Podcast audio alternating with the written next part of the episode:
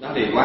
哎，第二个项目非常荣幸。有两条银行卡，还有一家手机卡。他的手部、手臂部、脸上有啥子痘疤，或者身上有啥子纹身啊？在四川省平昌县公安局的案件受理中心，报案人王芬满脑子都是懊悔。当时那个女生过来过很惊慌，给我的感觉就是被吓得很严重，说话语无伦次。那时间太短了噻。 没想到他会视频是是哪种人噻？王芬今年四十三岁，平昌本地人。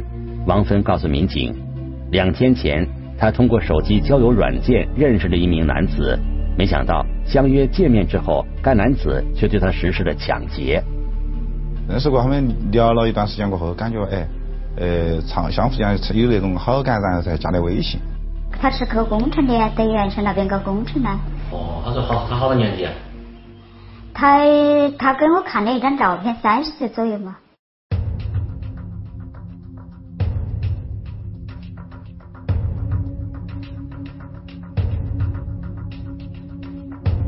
这是位于平昌县城区某宾馆的四零一号客房，王芬就是在这里被抢的。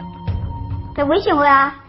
你在吼啊！呃，在要跑啊！整死你！ 他就是这样说，他就不准我吼我，又捂我嘴巴哟，然后掐我脖子哦。就王芬告诉民警，在遭遇抢劫的过程中，嫌疑人曾狠狠地掐住了他的脖子，致使他差一点丧命。我不仅我是我想的是他呃是几个人一起，他不止一个人。至少有几个人？起码两三个人嘛，我是想的是。 究竟是一个人作案，还是一个团伙布下的局？警方目前还无法得出准确的结论。对于这起案件，在接警之初，民警就产生了很多疑问。据被害人王芬说，相约见面的男子自称叫张平，他们两个人是通过手机交友软件认识的，才刚刚认识两天。第一次见面为何安排在宾馆的房间里？ 在进入房间之后，嫌疑人张平和王芬之间的冲突又因何而起呢？自称张平的男子，在他的背后会不会像王芬所说的还有同伙呢？随着各项调查工作的展开，办案民警觉得整个案件十分蹊跷。聚焦一线，直击现场。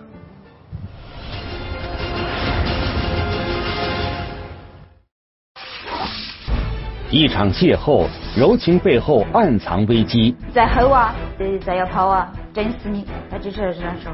一次搜捕，重重迷雾难掩真相。虽然转钱那个经历一一致，转钱的时间也是一致。无处不在的假身份，意料之外的案中案，是单人作案还是团伙所为？四零一号客房，一线正在播出。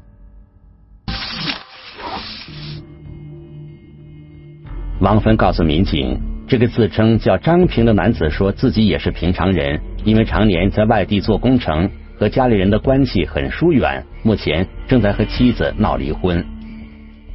他就聊他工作上的事噻，家庭当中的事噻，就像聊家常一样的哦。张平不仅向王芬诉说他内心的苦恼，言语中还透露出他的经济条件非常好。对于刚刚认识的王芬，张平出手很大方。 然后在通过他们聊天的过程中，哎，嫌疑人多次通过陌陌那个交易平台给受害人送礼物，就是现金买的那种礼物，但是他是虚以虚拟的货币，所以导致受害人就慢慢相信他。在网络交友软件上，王芬也向张平诉说了自己的烦恼，两个人越聊越投机。张平提出了要和王芬见面的想法，但是因为受害人是呃，因为第一次见面。 他有点不好意思，或者是害怕，所以说，当时当天个下午的见面，他就拒绝的。但是张平并没有就此放弃，他告诉王芬自己即将外出，下一次回来的时间未定，期待着早日能和王芬见面。张平还承诺见面后会赠送王芬衣物。在张平的呃甜言蜜语下来，就把那个受害人王某说动了。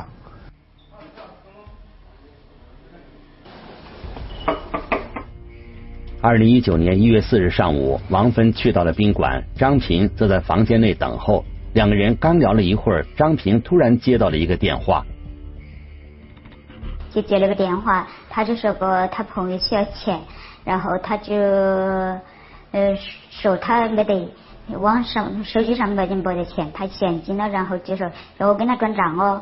他就需要受害人先给他转五百，然后他给受害人把现钱拿出来，一共加上买衣服的这个钱，就是给受害人拿两千五百块钱。相约见面，张平不仅没有按照之前的约定给王芬赠送礼物，反而向王芬索要钱财，这让王芬心生不满。他经过就喊他把现金拿给我哟，拿给我，然后给他转了，但是呃，他说在那个衣服里面，给我把衣服拿来，他就明显的没得噻，我就看到他那个货不是没得，然后我就不跟他转了。王芬万万没想到，就在这时，张平做出了一个令人震惊的举动。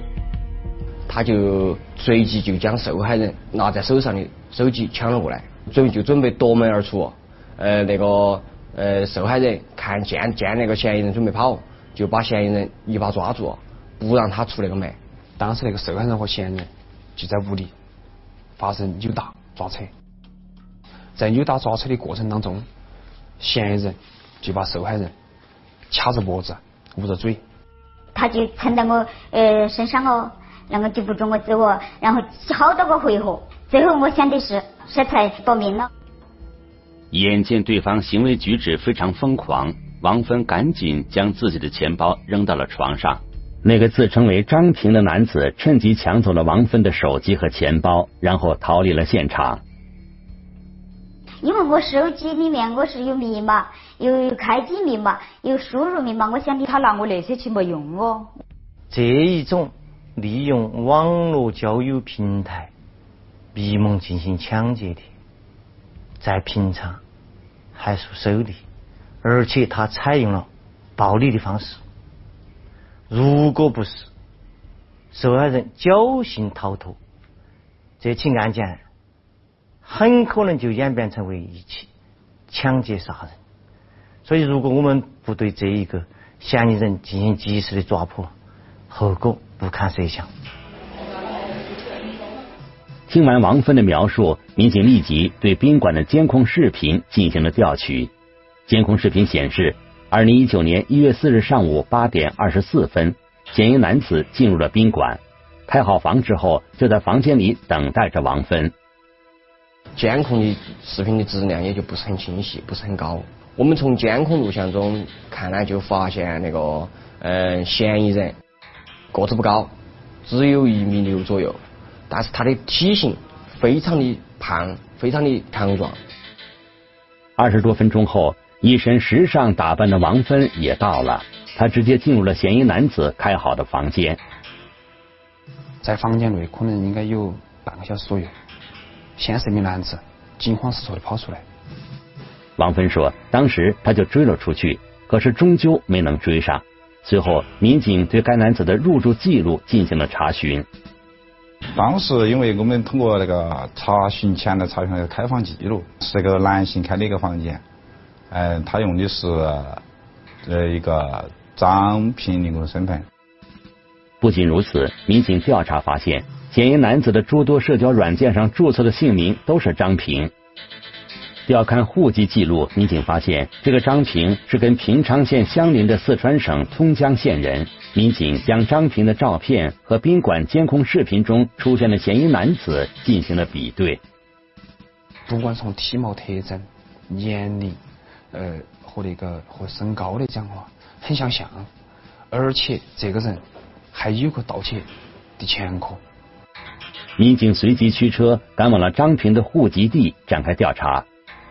就找到了那个张平本人，但是通过对他的那个时间轨迹和他的那个通讯工具摸排，发现他和嫌疑人使用的又不是一样的。此时，张平告诉民警，他曾经丢失过身份证，并且就是在平昌丢失的。民警把视线转回了案发现场，对现场进行了仔细的勘查。最终，民警只提取到了一枚烟头。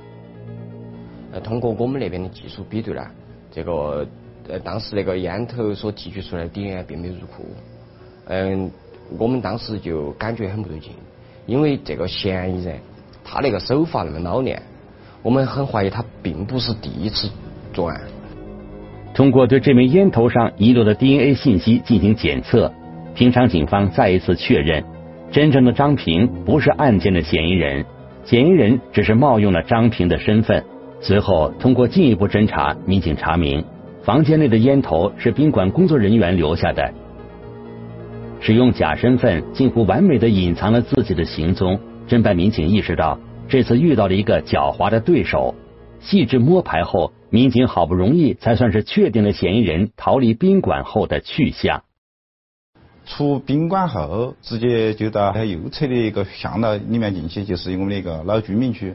叫老居民区下面又是个老市场、老菜市场。那么下去那一路的话，啊、呃，监控视频是马龙区。这片区域就是嫌疑人最终消失的地方，当地人称之为张家沟市场。鳞次栉比的房屋、纷繁复杂的结构、四通八达的道路，再加上流动人口众多。要想找到嫌疑人，无异于大海捞针。案件发生过后，如果是我们采取公开搜查、去走访调查了解，这样很容易让嫌犯罪嫌疑人发觉，打草惊蛇。我们再来看一下嫌疑男子逃入的这片区域，中心是菜市场，周边呢有很多的居民楼。民警调阅了该区域部分出入口的监控录像，发现嫌疑人很可能没有离开这个区域，这里很有可能就是嫌疑人的落脚点。但是，该区域内的监控探头很少，民警想要准确地找到嫌疑人的落脚点十分困难。那么，嫌疑男子究竟是谁呢？办案民警通过嫌疑人的作案手法和作案过程来判断，他应该是本地人，并且极度缺钱，还有可能有过其他涉嫌违法犯罪的事情。就在办案民警计划串并类似案件的时候，被害人王芬第二次来到了公安局，她向民警提供了一条线索，结果这条线索让看似简单的案件变得复杂起来。一场不能见光的隐秘交易，一个模糊不清的关键证据，蹊跷踪迹背后，嫌疑人到底暗藏何处？四零一号客房一线正在播出。案发第二天，王芬再次找到了民警，他告诉民警，被抢那天的晚上，他回到家后，用家人的手机登录相关账户后，发现，在嫌疑人抢走手机半小时后，他网络支付账户和银行卡里的钱竟然全都被消费和转走了。他就是用那个微信转账，超市消费，支付宝也是进行转转账哦。王芬被抢的物品的确包括了手机和银行卡，但是让民警想不通的是，王芬的手机设有锁屏密码，使用网络支付账户或银行卡进行消费和转账同样需要密码。嫌疑人怎么可能如此迅速的就破解了这些密码？他不止一个人。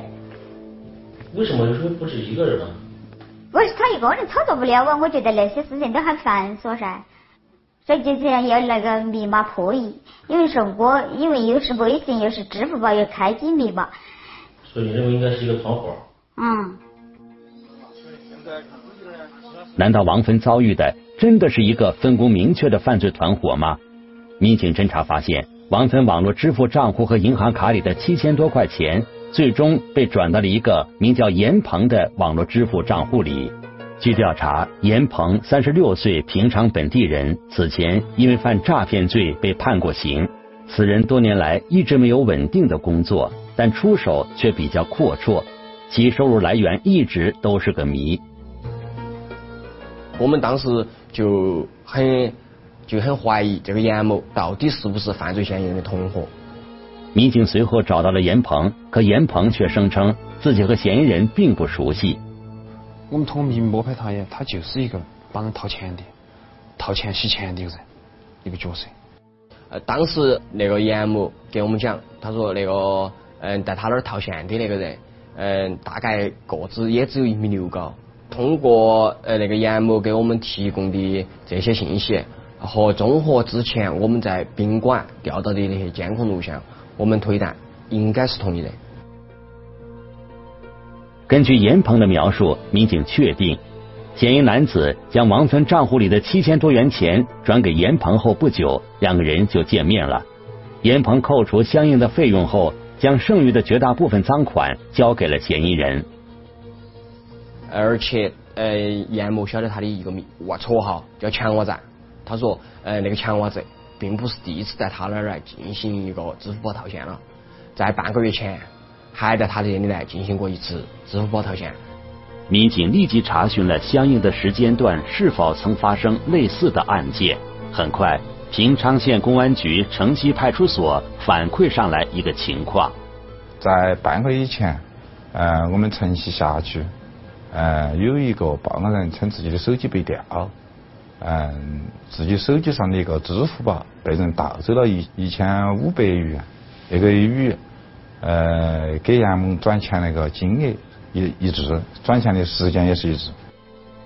据报案人讲，在二零一八年十二月十九日的晚上，他和朋友乘坐出租车，下车时不慎将手机遗落在了车上。因为其手机没有设置相应的密码，结果第二天网络支付账户里的一千五百多块钱就被盗刷了。通过出车司机反映，在他那之前，呃，在那个报案人下车之后，他们又拉了一个拉了一位乘客，他是从那个平昌中医院，呃，拉到那个呃新平街东段那个位置就，就那个人就下车了的。让民警警觉的是，这名乘客下车的区域正是警方此前锁定的抢劫王森的那个嫌疑人消失的地方。呃，通过以上我们分析，那个捡走受害人手机实施盗窃的男子与抢走受害人手机实施盗窃男子是同一人。在这片复杂的区域里，如何才能准确地寻找到嫌疑人呢？除了在嫌疑人经常出入的区域进行蹲守外，民警此时并没有更好的方法。侦查民警在周边街道、巷道进行了蹲守，在蹲守过程中也没有发现这名嫌疑人出现，好像在人间蒸发了，不晓得这名嫌疑人究竟跑到哪里去了。而就在这个当口，被害人王芬第三次找到了民警，说是其手机的共享账户里突然多了一张照片。他认为这表明他那部被抢的手机已经被人使用了。那么我们就说民警的话，说能够迅速找到那个地方，看能不能找到那部手机，会就是更好的找到那个嫌疑人。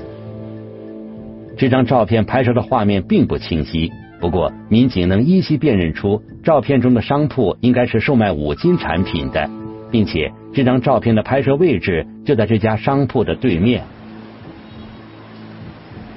经过近一天时间的走访，民警最终发现了该照片的拍摄位置，对应的是一家典当行。该典当行的老板告诉民警，他前些天确实收到了一部手机。当时他收这部手机的价格是八百五，呃，是呃那个手机是是一部旧手机，成色不成新。经王芬辨认，这部手机就是他被嫌疑人抢走的那部手机，并且典当行老板提到，拿这部手机过来典当的那名男子身上有明显的伤痕。他在跟那个男子的交谈中，发现这个男子的颈部有被那个有抓痕，有明显的抓痕。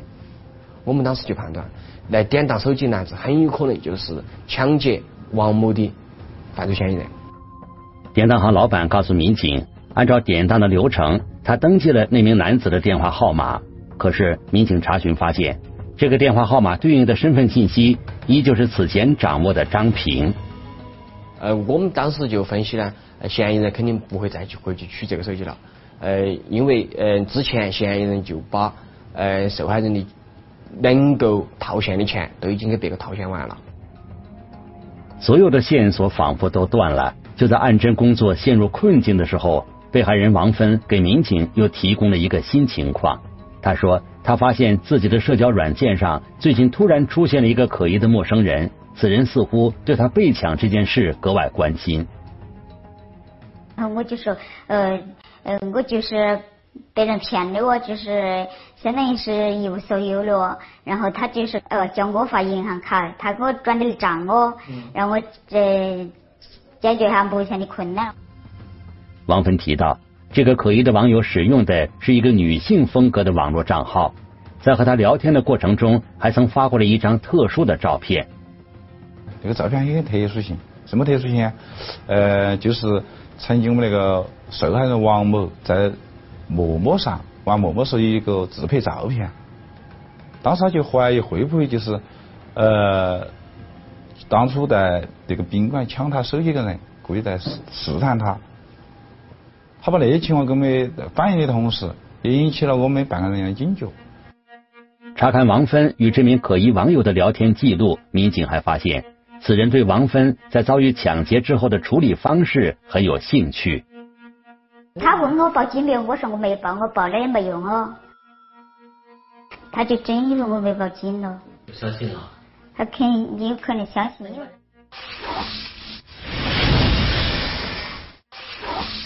知道王芬被抢一事的，除了宾馆的服务员、办案民警和王芬的家人之外，再没有其他人。平昌警方经过一番调查后判定，在社交软件上向王芬打探消息的人，很可能就是嫌疑人，或者是嫌疑人的熟人。警方凭借这条线索，能否就此查明嫌疑人的真实身份呢？嫌疑人公然在宾馆实施抢劫的背后，是否还隐藏着其他不可告人的目的呢？一个突然出现的陌生网友，一场难以言说的忘年之交，各取所需的人生，到底该怎样走出迷途？四零一号客房一线正在播出。鉴于向王芬打探消息的这名网友行迹很不正常，民警重点对其展开了调查。我们将他所有朋友圈发的照片及人员，照片中的人员，我们逐个进行排查。哦，然后其中我们就发现一个男子，通过我们那个两个案件中的嫌疑人，不管从体貌特征、年龄，呃和那个和身高来讲的话，很相像。民警确定了这名嫌疑人叫李某林，二十五岁，有吸毒史和多次违法犯罪记录。通过辨认，被害人王芬确认，这个李某林就是涉嫌对他实施抢劫的那名男子。但是由于考虑到我们前期了解到李某林有暴力倾向，且身上有带着那种管制刀具那种习惯。据了解，李某林平时就独自居住在张家沟市场附近的一个老旧小区里。他在案发后并没有回家，他而是在城在平昌县城里面四处游荡，有时候甚至还会到外面去。这也就是为什么民警在其居住地附近蹲守了多天却一无所获的原因。李某林如今藏身何处？平昌警方对其社会关系展开了细致核查。二零一九年一月二十日傍晚时分，民警得知当天是李某林哥哥的生日，随即赶到李某林哥哥的居住地进行蹲守。上去的，嗯、呃，我们我们现在位置在二号二号楼和三号楼交界的地方，我们在我们在这个位置。我们现在在这个位置。现在这个位置。嗯。然后嫌疑人的住住宿点在二号楼的二十楼，嗯，出电梯口的右手边第二个房间。嗯。他有三个出入口，一个、两个、三个，有三个出口。嗯、其中那个出口是用的很少的，那个出口就是在三号楼的口子上。嗯。中间中间那个出口就是那儿的那儿那个出口。嗯。第一个出口就是在二号楼正中间那儿的那个出口。嗯。这是第一个。呃，大致环境情况是什么的？呃，嗯，他那个，嗯，他那个虽然很少用，可也不排除，真不排除他有可能走到上去了。刚不讲的话。说这个电梯口他不经常从那，不经常从那出嘛？对，他不经常从那出。我我第一件事，我们先把那两个先守住，把经常出入的守住。为了减少抓捕阻力，民警原计划在嫌疑人进入居民楼时实施抓捕。可是从晚上八点到十一点，三个小时过去了，李某林一直没有出现。难道李某林不来了？为了进一步核实相关情况，两名民警前往该居民楼的物管中心查看了相关的监控。行，门关到，门关到到。八点二十五分上这个，这是他上楼梯的时候，嗯，上电梯的电梯的照片，他走的就是很高，很少人走那个电梯。当时跟他一路同路的还有两个人，嗯，还两个人，哦，还两个人。不不不，他他是一个人上去的，他那几个是只是同同路的，一起坐电梯嘛，朋友的，他家里面亲戚嘛，对对对。他通过调查，他是一个人进的。他没得那，他们没得聊天的心机吧？没得没得没得。为了防止再出现意外情况，平昌警方当即决定上门实施抓捕。这个嫌疑人，嗯，他具有犯罪前科，那么他有可能身上带刀，给民警在抓捕过程中带来了伤害。为了确保民警在抓捕过程中绝对安全，我们制定了详细的抓捕计划。公安局刑警队的，这是创刊证，你涉抢劫，我们现在哪两管局去？懂不？那抢劫，听到没有？你涉嫌抢劫。回去慢慢跟说你这儿话，咋好讲嘞？你创刊证，我看下喽。我不问他是，回去跟你说是啥子嘛？他的创刊证，他看得起的了。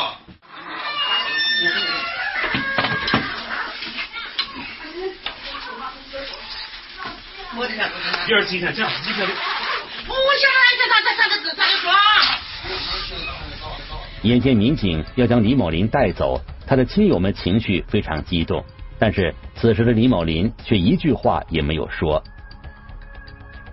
我们及时又将李李某林带到他的住处，对其他的住处进行了一个搜查，在他的呃住处搜出一些毒品的工具和一些吸食过用过的一个废弃物，同时还搜查到了那个被害人的身份证。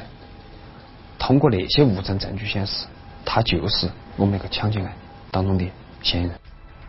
李某林到案后，很快就交代了涉嫌抢劫王芬的相关事实。对于这名嫌疑人，平昌县公安局的刑警们并不陌生，因为李某林因吸毒、抢劫、故意伤害等违法犯罪活动，曾多次被羁押。就是因为他那些事情，他的父母亲多次到和我们公安机关打交道，哦，对他也是尽心尽力一点，但是他始终是自己是不是悔改。他父母说的最多的就是从小他父母对他的其实关心是很多的，可能说这方面也就是因为他父母对他过于溺爱造成的。能够用个俗话就说的是有求必应，在他父母亲那个能力范围内的是有求必应的，所以就导致他呃整个童年应该是属于过得比较有钱。二零零七年下半年，原本殷实的李家遭遇了一些变故，经济状况大不如前。那时候，正在上中学的李某林对此极不理解，也不愿意接受。为了维持其大手大脚的消费习惯，他仅在二零零八年的二月至五月期间，就连续实施了十多起抢劫行为。但是因为零八年时他那个年龄较小，我们公安机关不能处理他，也只是一个警告教育，然后让他的父母亲家领走了的。自此以后，李某林就辍学回家了。他就如一匹脱缰的野马，开始肆无忌惮的在社会上游荡。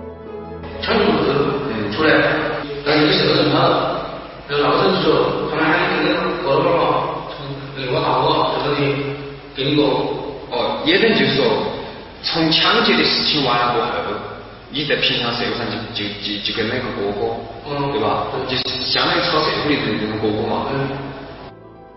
二零零九年七月，十五岁的李某林在一次冲突中将人打伤之后，其父母安排他外出打工，也就是在外务工的日子里，李某林沾染上了毒品。他原本就已经暗淡的人生，从此跌入了如黑洞一般的深渊。你看学生的时候，这样的事情这样这样一些蛮好，就找钱，然后购买毒品，购买毒品吸毒品，然后就。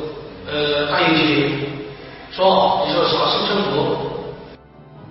没有稳定收入，每天浑浑噩噩的过日子。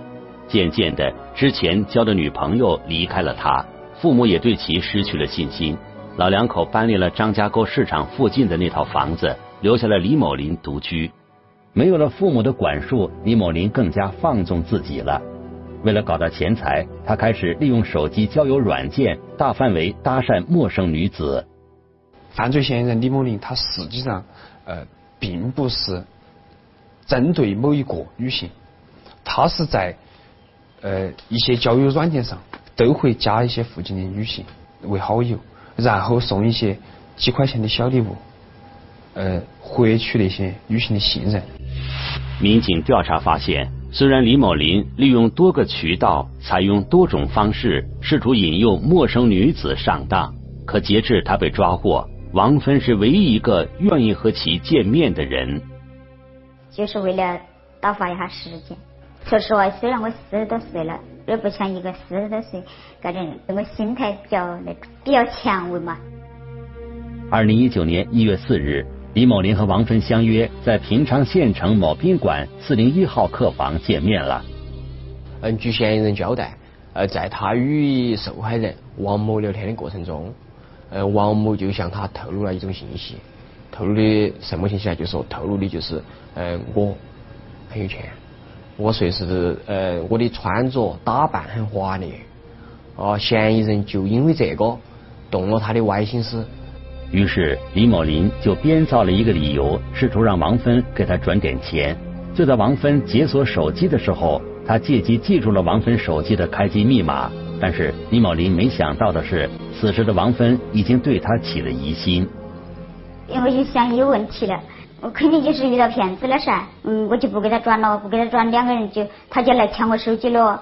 所有受害人不曾信任他，也就导致了他最早想通过骗的方式将那五百块拿到手过后，达不到他的目的，继而转化成他后期实施暴力手段，对那个受害人进行抢劫。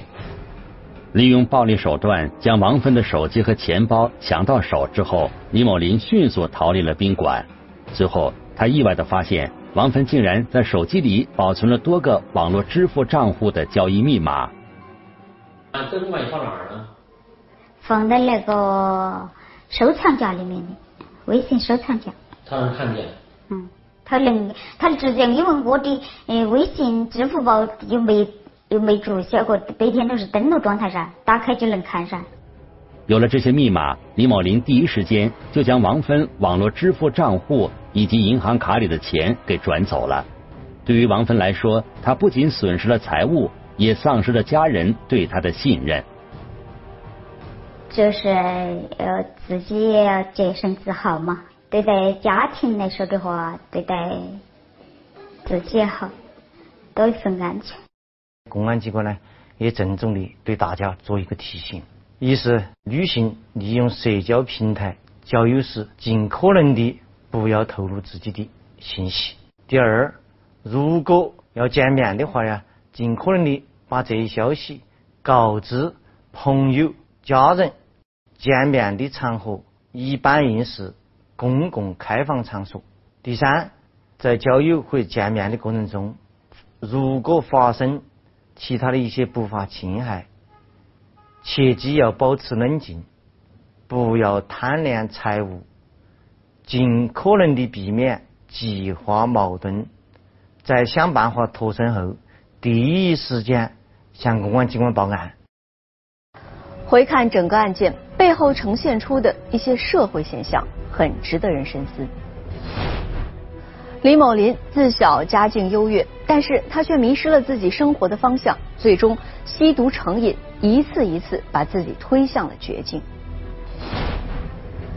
王芬，一个衣食无忧的女人，却因为厌倦生活的无趣，轻易的就把自己置身于无法把控的危险之中。最终，现实给了他们深刻的教训。